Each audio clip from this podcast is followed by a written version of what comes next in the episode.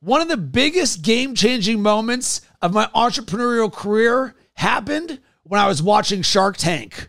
Mark Cuban was telling a woman why he was not going to invest in her company. And what he said was, I just don't believe you're willing to do whatever it takes to succeed. And man, this really hit home for me because at the time, as I was building Bacon Sports, my demographic was sports fans. I was doing a lot of guerrilla marketing, and anytime I saw someone wearing a sports hat, I would go up to them and give them a card and let them know what's up about Bacon Sports.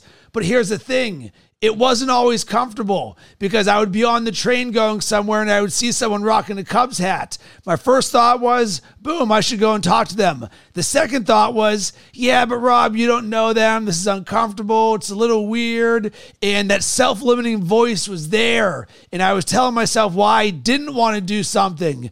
And then I would delay for a second. And then this little birdie in the back of my head of Mark Cuban saying, Rob, are you willing to do whatever it takes to succeed? And boom, just like that, I would be like, You're right. I would go up to them and say, Hey, what's up? I'm Rob. I run Bacon Sports. I saw you rocking a Cubs hat. And I would start the conversation.